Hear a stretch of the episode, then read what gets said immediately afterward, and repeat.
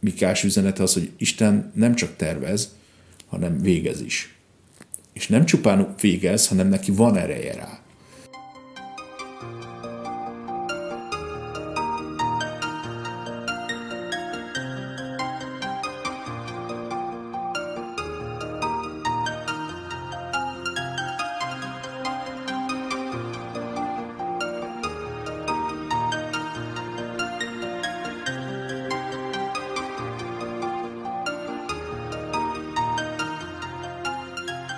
Sziasztok! Sziasztok! Ez a Biblia és Bölcsészet podcast ötödik adása, ahol ismét egy konkrét profétát, méghozzá Mikás profétát veszünk elő, és az ő könyvének az üzeneteivel fogunk foglalkozni. Megint sorra kerülnek azok a kérdések, amit az előző podcast elején már részleteztem, ezt most nem sorolom fel újból, de a, a leírásban meg fogjátok találni ezek alapján is majd vizsgáljuk a szöveget.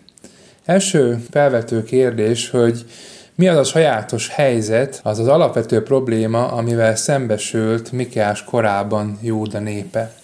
Igen, tehát hogy nagyjából a szövegből is úgy tűnik ki, és az értelmezők is úgy látják, hogy Mikás Ézsaiással nagyjából egy időben induló, Hóseással egy időben induló proféta volt, és itt volt azt a nehézséget látja és tapasztalja meg, ugye az első rész is már erről beszél a számunkra, hogy a Észak-Izraelt már elfoglalják, és ez a támadás, ami Észak-Izraelnek a pusztulásához vezet, ez még nem érinti közvetlenül, vagy csak minimálisan Júdát, de Júdának már szembesülnie kell azzal, hogy milyen következményei vannak akkor, hogyha egy nagyobb hatalom legyőzi őket, és ez, ezzel az eséllyel szembesülniük kellett, és ez, erre kellett valamilyen módon választ találniuk, és mint a proféta ad is valamiféle választ arra, hogy mi az, amit tehetnek, hogyan gondolkozhatnak ezzel a nehézséggel kapcsolatban, és ugye Mikeás személye valahogy jobban kapcsolódott az északi országrészhez, és ezért ő benne sokkal élesebben és sokkal mélyebben van ez a kérdés, hogy mi történik, és a másik nagy kérdés, amivel itt szembesül Júda, amivel mindig, ugye a mispátnak, az igazságosságnak a kérdése, hogy a törvényt még papíron megtartják, még az ország működik, ahogy működik, még a kultusz szinte érintetlen, nagyjából minden rendben van, de az ország határain túl már érzik azt, hogy nagyon nagy problémák és nagyon nagy nehézségek jöhetnek, csak nem tudják, hogy miért, és azért élik békességben, nyugodtságban az életüket, és kérdezi, hogy ez az lesz majd az igazi békesség, amit majd Isten vezetője elhoz a számukra. Amikor Mikás könyvét elolvassuk, akkor szembesülünk vele, hogy itt nem elsősorban vallási kérdések, hanem társadalmi kérdések kerülnek elő. Miért fordul erőteljesen ebbe az irányba Mikeás? Részint így van, részint nem így van, mint mindig. Tehát ugye a Jeremiás könyvében van egy utalás arra, hogy Móreseti Mikeást emlegetik akkor, amikor Jeremiás profétál Jeruzsálem és a templom ellen, hogy Ezékiás király sem bántotta Mikeást, amikor ezt és ezt mondta, hogy a templomhegy is majd erdős pusztaságá válik.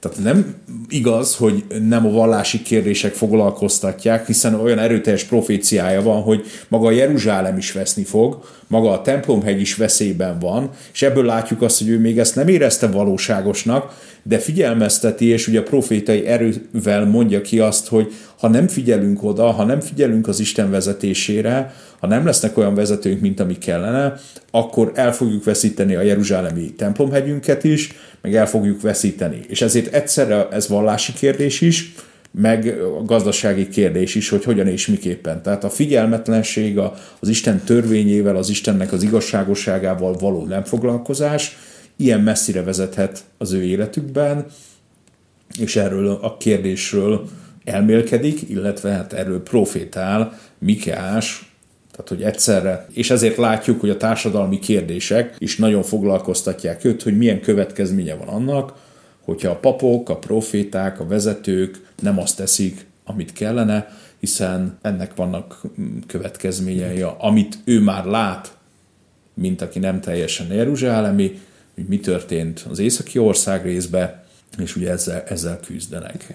Ezt is kiolvashatjuk, hogy mindkettő összefügg egymással. Igen. Segítette Mikeást az üzenete erőteljes képviseletében az, hogy vidékről származott, és nem a fővárosból? Ez nyilvánvalóan, hogy az előbb is mondtam, adott neki egy egészen más nézőpontot, ugye ez majd a szövegében, a költészeti szövegében is látszódik majd, de valószínűleg segített neki abban, hogy ő neki sokkal szorosabb és élesebb kapcsolata volt azokkal a, az emberekkel, akik mondjuk ugyanazt a foglalkozást űzték, ugye Észak-Izraelben, Izraelben, Samáriában, és neki ezért ez sokkal inkább húsba vágó kérdés volt, mint mondjuk a jeruzsálemi papoknak vagy vezetőknek, akik azért nem voltak érintve a hatalmukban azzal kapcsolatban, ami ott volt. De ő meg azt látta, meg azt tapasztalt, hogy mi az, amikor jön az ellenség, és elvisz mindent, és megszűnik az államiság, tehát, hogy ő ebbe azért tudott jobban beleérezni, mert ezek a dolgok mindig sokkal jobban érintették a hétköznapi embert, mint a vezetőket. Tehát ugye ez ugye mindig, mindig így van. Hogy a... meg, meg néha, amit távolabbról nézünk, az jobban látszik, hogy mi a baj vele. Kicsit. Igen. Tehát, hogy egyszerre volt ő távolabbi, és egyszerre volt közelebbi. Igen. Tehát, hogy, hogy ez kicsit úgy betu, a, a jeruzsálemi vezetők betudták. Tehát, hogy ezek ilyen őstoposzok, hogy, hogy a fővárosban kicsit vakabbak a nagy problémákra, mert nem annyira érinti őket, sokkal több és sokkal mélyebb problémákkal foglalkoznak, gondolják ők, és ugye ezért tudjuk, hogy Móresetből egy déli városból származott valószínűleg Mikeás, ezeket a városoknak a megnevezés az mindig elég nehéz és bonyolult, de ugye sokkal inkább látszik rajta ugye az első részben, hogy Mikás a proféciájában is arról beszél, hogy mi fog történni Moresetben, mi fog történni Lákisban, tehát hogy ezekkel a dolgokkal. A, hatod, a hetedik részben ugye beszél arról, hogy ebből is tudjuk, hogy nagyjából azért a 700-as évek elején profétált, hogy Básánt, Gilgált emleget, hogy lesz még ott mező, lesz még ott aratás, lesz még ott az Istennek, ami már akkorra már valószínűleg elveszett. De az ő emlékezetében benne volt úgy, mint hogy igen, hogy ez, ez olyan hely, ahol Izrael népe, Isten gyermekei vetnek és aratnak, tartják az állatukat. Dúslegelőkön. Dúslegelőkön, ugye, ahogy mondja a szöveg. Tehát, hogy neki ez még valóság. Tehát ez neki nem egy elképzelt, hogy mint, mint ahogy nekünk is sokszor az ilyen határváltozások nagyon gyorsan el tudnak felejtődni, ő még benne van. Tehát, hogy ő ezt érzékeli, és ugye a szövegének ez, illetve hogy az erőteljes képviseletében, ugye majd később szerettem volna benne van, hogy nagyon látszódik rajta Mikiás proféciáin, hogy volt ideje még arra, hogy a legszebb költészeti gondolataival fogalmazza meg mindazt, a kiliazmus, a paralel szerkesztés nagyon alkalmazza. Nem mindegyik szövegben, de valamelyik szövegében szinte minden sor az van, és tehát nincs kimondva, de mégis mintha egy Zsoltárt olvasnál, tehát a hetedik részt én egy kicsit úgy is értékelem, mint egy panasz Zsoltár, ami a panasz Zsoltár után ugye az Istennek az ígérete érkezik meg. Tehát, hogy, hogy valószínűleg és ezek a képek, ezek a mezőgazdasági képek, hogy a, olyan, mint az oroszlán az erdő vagyjai között, mint az oroszlánkölyök a lyuknyák között, tehát, hogy Jeruzsálembe a vezetők hát nem ezeket nézegették, de ugye neki ez valószínűleg egy teljesen természetes kép volt, hogy látta, hogy mi az, amikor egy oroszlán megjelenik és fut minden mező vagyja. Tehát, Igen. hogy más meg ugye ezt kerülte, ha, ha volt rá módja és lehetőség, hogy ezt nem akarta látni. Tehát, hogy ezért, hogy ez benne van, tehát, hogy ő tényleg egy ilyen agrárkultúrából érkezhető valaki volt, és ez a költészetében nagyon erőteljesen benne van, tehát, hogy nem csak ilyen elvont képek ezek a képei, hanem tényleg a, mint aki valóban tapasztalta és valóban látta. Tehát, hogy így kell, így, így kell gondolni. Igen. Keveredett a nép gondolkodásában az Isten helyes tisztelete a bávány tisztelettel. Miért gondolta a nép, hogy ugyanúgy kellene tisztelni Isten, mint a többi báványt? Ennyire elfelejtették már a törvényt? Na, ezt a legnehezebb látni, és az, ez szerintem a magának az Ószövetség megértésének a, a nagy nehézségi kérdés, amit most felvetettél, mert nem tudjuk és nem érzékeljük, tehát mi azt érzékeljük a szövegünkben, amit a Bibliában látunk. hogy azért a Bibliának minden szövege azért végső soron arra megy ki, hogy hát Isten kell tisztelni, Jahvét kell tisztelni, neki kell megadni, és, és azért legtöbbször érezzük azt, hogy Jahve az egyedüli, még hát léteznek, meg vannak Istenek, de azért nem kellene. Azt nem tudjuk és nem látjuk, csak érzékeljük a szövegből, hogy azért nem feltétlenül mindig így gondolkoztak erről Izrael népének az átlag emberei, hogy, hogy úgy kellene, hogy vajon úgy gondolták, tehát valószínűleg voltak ilyen korszakok, amikor jobban Isten felé fordulók voltak, és azt mondták, hogy igen, egyedül Isten kell tisztelni, és megtartották, de ott volt az a nehézség, hogy amikor egy másik néppel, egy másik kultúrával ö, találkoztak, akkor nem mindig álltak bele ebbe teljesen egyenesen, hogy hát Isten az egyedül Isten, csak őt szabad ibánni, és ezt ne tegyétek, hanem nagyon sokszor toleránsan elfogadták ezt, és akkor ugye most toleránsak voltak, vagy behódolók,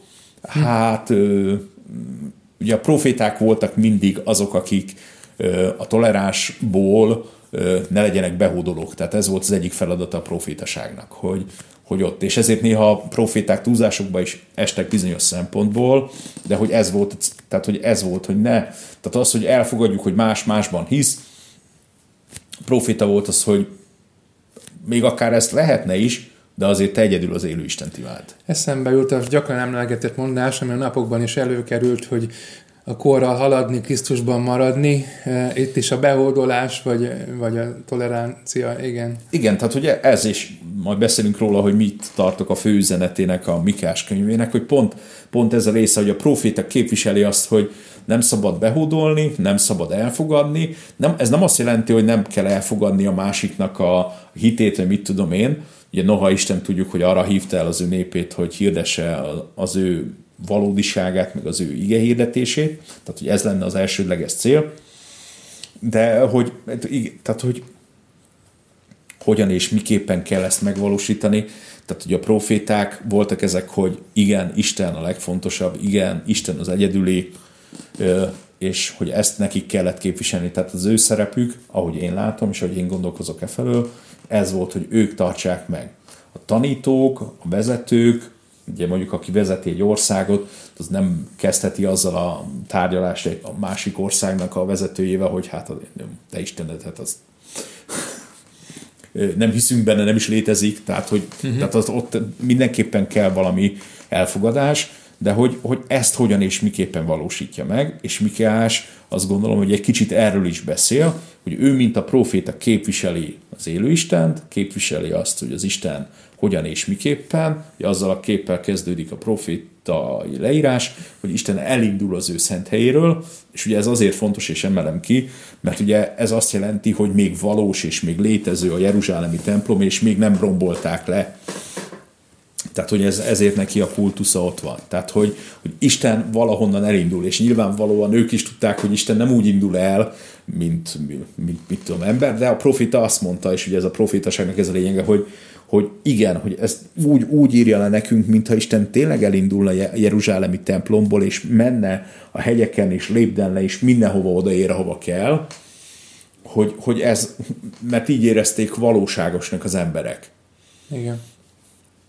És akkor ut- utána ezen sokat gondolkoztak, hogy ezt most nekünk hogyan kell érteni, és ugye Mikás meg a proféták, azt szoktam most fogalmazni, nem a metafizikai valóságról beszélnek, hanem arról, hogy Isten hogyan és miképpen jelenik meg ebben a világban.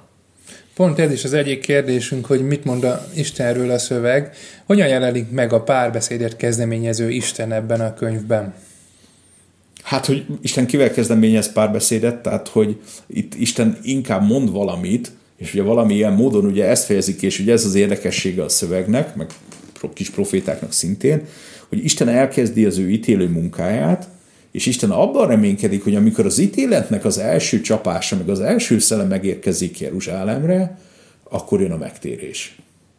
Hogy, hogy, hogy mintha Isten ebből a szempontból megengedőbb lenne, hogy hát igen, nem eltéved, nem, nem úgy sikerül, az emberi természet ilyen, de hogy amikor Isten a maga ítélő munkáját elkezdi, és ugye ez a 12 kis profétánál végig ez lesz az egyik nagy kérdés, hogy az Isten ítélő munkája első pillanatában is lehetne megtérni.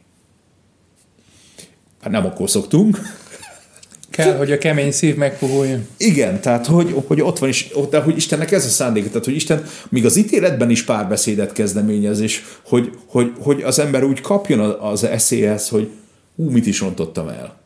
A saját személyes életemben is néha az Isten ítélő munkája, néha az első pici csapás, vagy első pici kavics is, ja tényleg.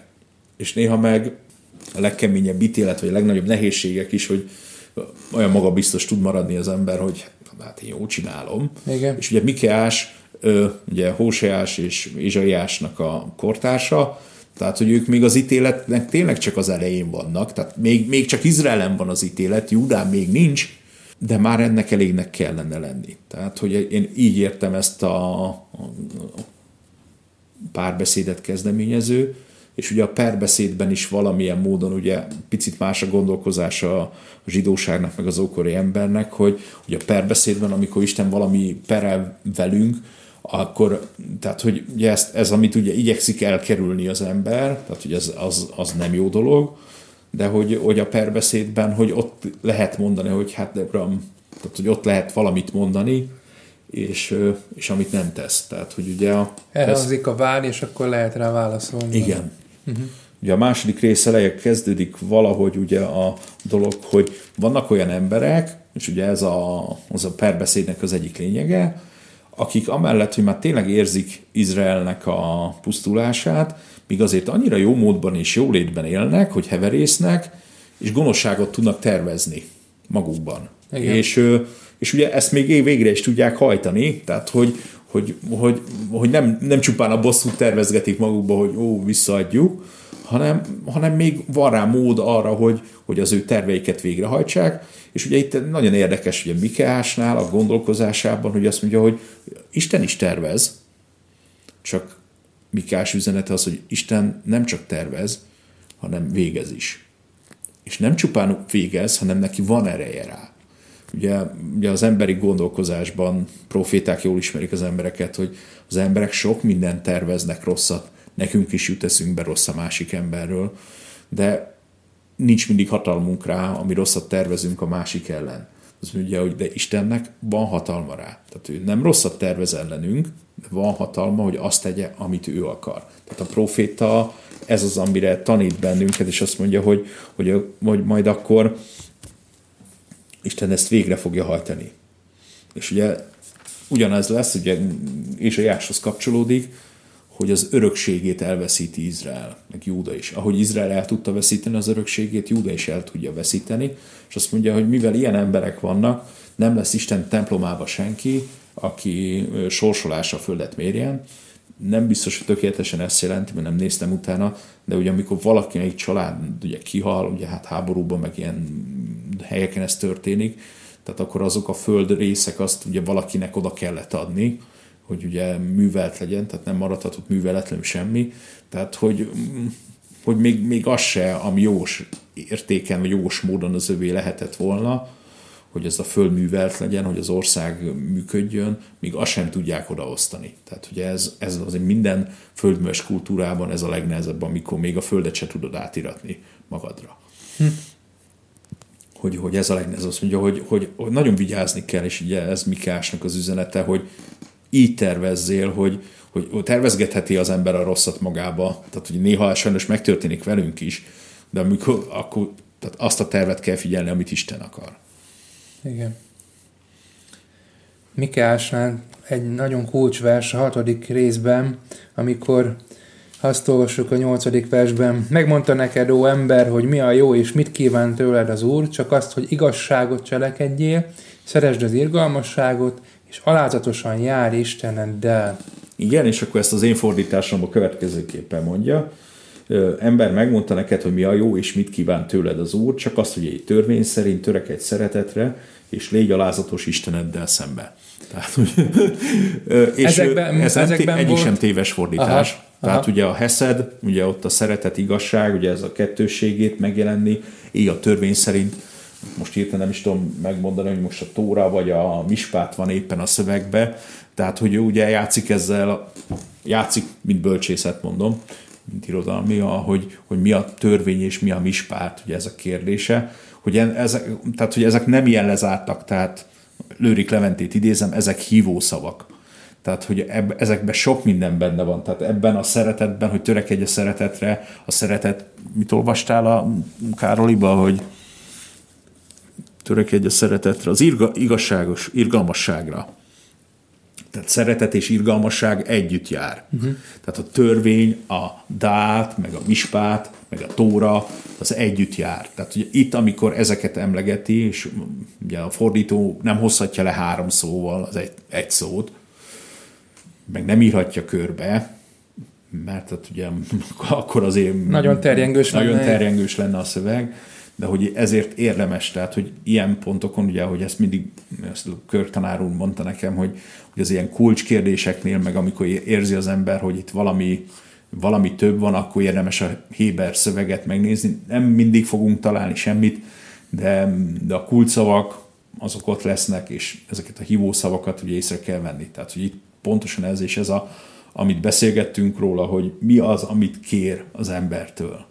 Tehát ugye a másik profétáknál ugye még sokkal inkább Istenről beszélnek, hogy néha mintha úgy tűnik, ezt olyan érdekes volt olvasni, amikor azt mondta a szerző, hogy hát mintha nem sok mindent tehetnénk a megváltásunkért, vagy az Isten kegyelmének a, a dolgáért, és ugye a proféta az azért soha nem ezt mondja, hogy tűri el, és hát majd valamikor talán, hanem mindig ott van. De néha a profétának meg az a szerepe, hogy azt mondja, hogy most hagyd, Isten fog valamit csinálni, te pedig gyászold meg azt, amit meg kell gyászolnod, és várd azt, hogy Isten elindítja, és lesz termés, és be tudod hozni a templomba, tehát hogy itt ez van. Tehát hogy e- ezért, és ezért nagyon jó, hogy ezt az igét hozott, hogy ezen látjuk, hogy, hogy mennyire hívószavak, és mennyire, mennyire ott van mögötte, hogy mennyi minden van ebbe, hogy ez irgalmasság és szeretet. Tehát, hogy így azért érdemes a fordítás, ha más nem, akkor fordításokat egymásra olvasni. Igen, igen.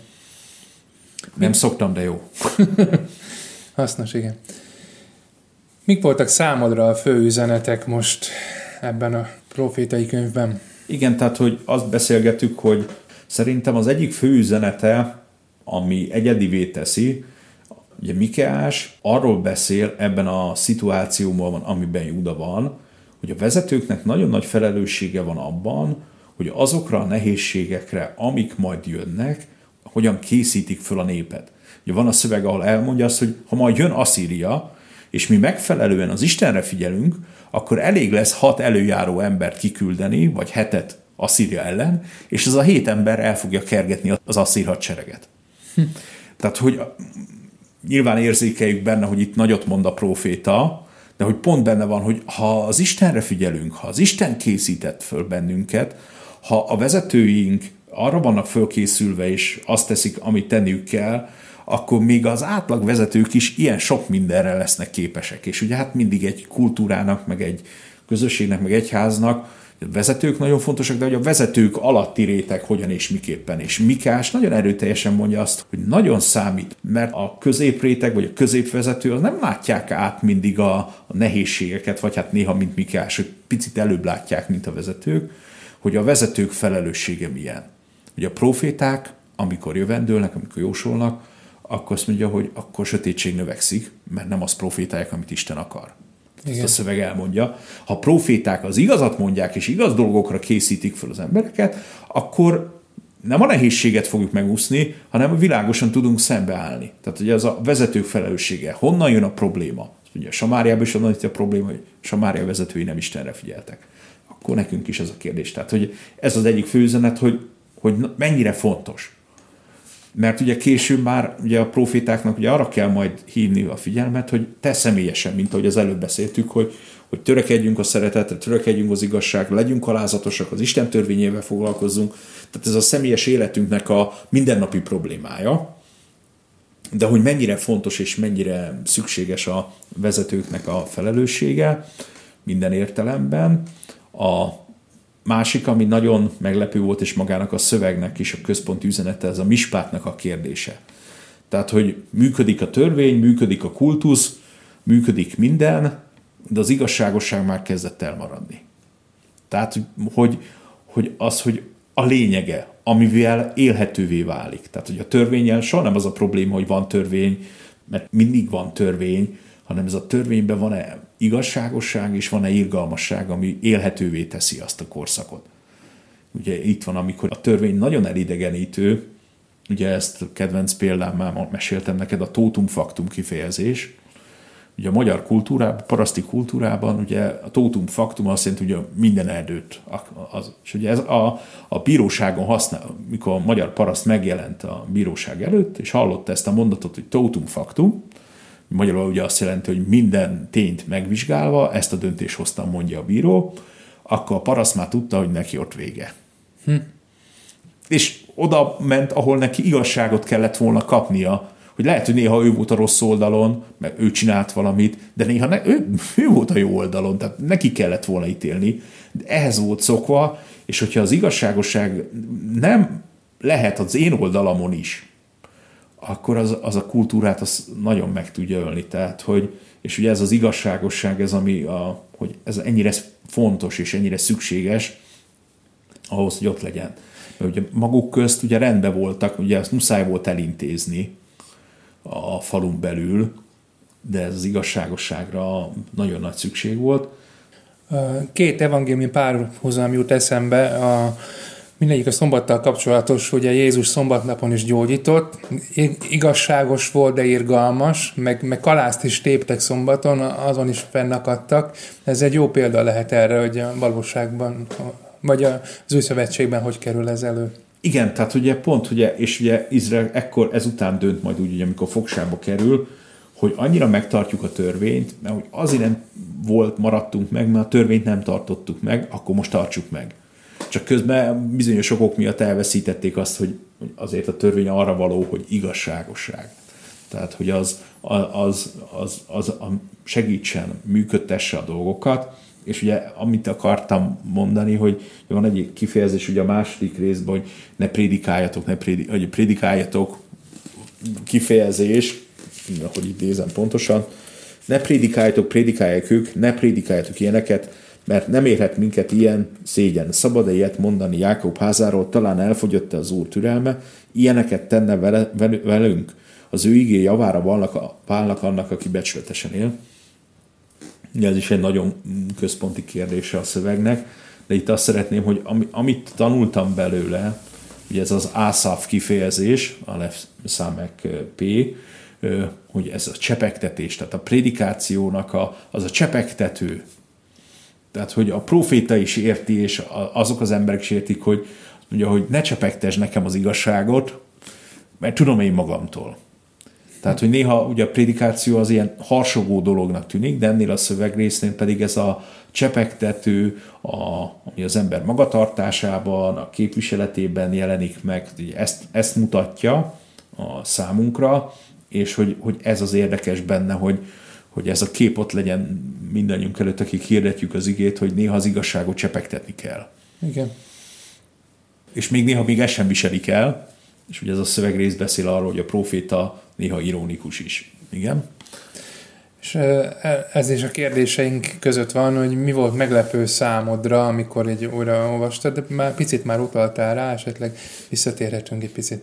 Igen, tehát a meglepő a számomra, beszélgettünk egyszer, te is kérted, meg más is kérdezte már, hogy a kiazmusokról, a paralelizmusokról beszéljünk, és nekem ez volt a nagyon meglepő, és hogy olvasom, és itt is egy paralelizmus, itt is egy hiazmus, itt is egy ö, ilyen szerkesztés, tehát hogy nagyon költői volt. Mikásnál ugye én ezt magam értelmében úgy értettem meg, hogy Mikiás azért egy még egy olyan korszakban élt, ahol a profétának volt ideje megfogalmazni. Tehát ugye amikor egy költői képeket használ a szerző, az ugye az az, az ihlet ugyan, de az ihletnek egy olyan időszaka, amire nagyon rá kell készülni.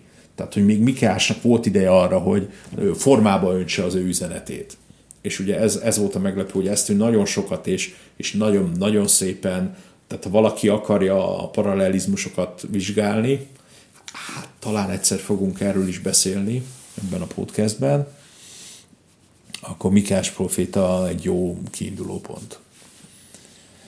Igen. Köszönjük a figyelmeteket. Ennyi időt szántunk most Mikásra merüljetek el a szövegben, és ismerjétek meg ti magatok is ezeket az igazságokat. Fogunk még néhány profétai könyvet közelebbről megnézni, és majd utána térünk át az új szövetségre. Nagyon sok áldást kívánunk nektek erre az évre. Még egyszer boldog új évet, sziasztok! Sziasztok!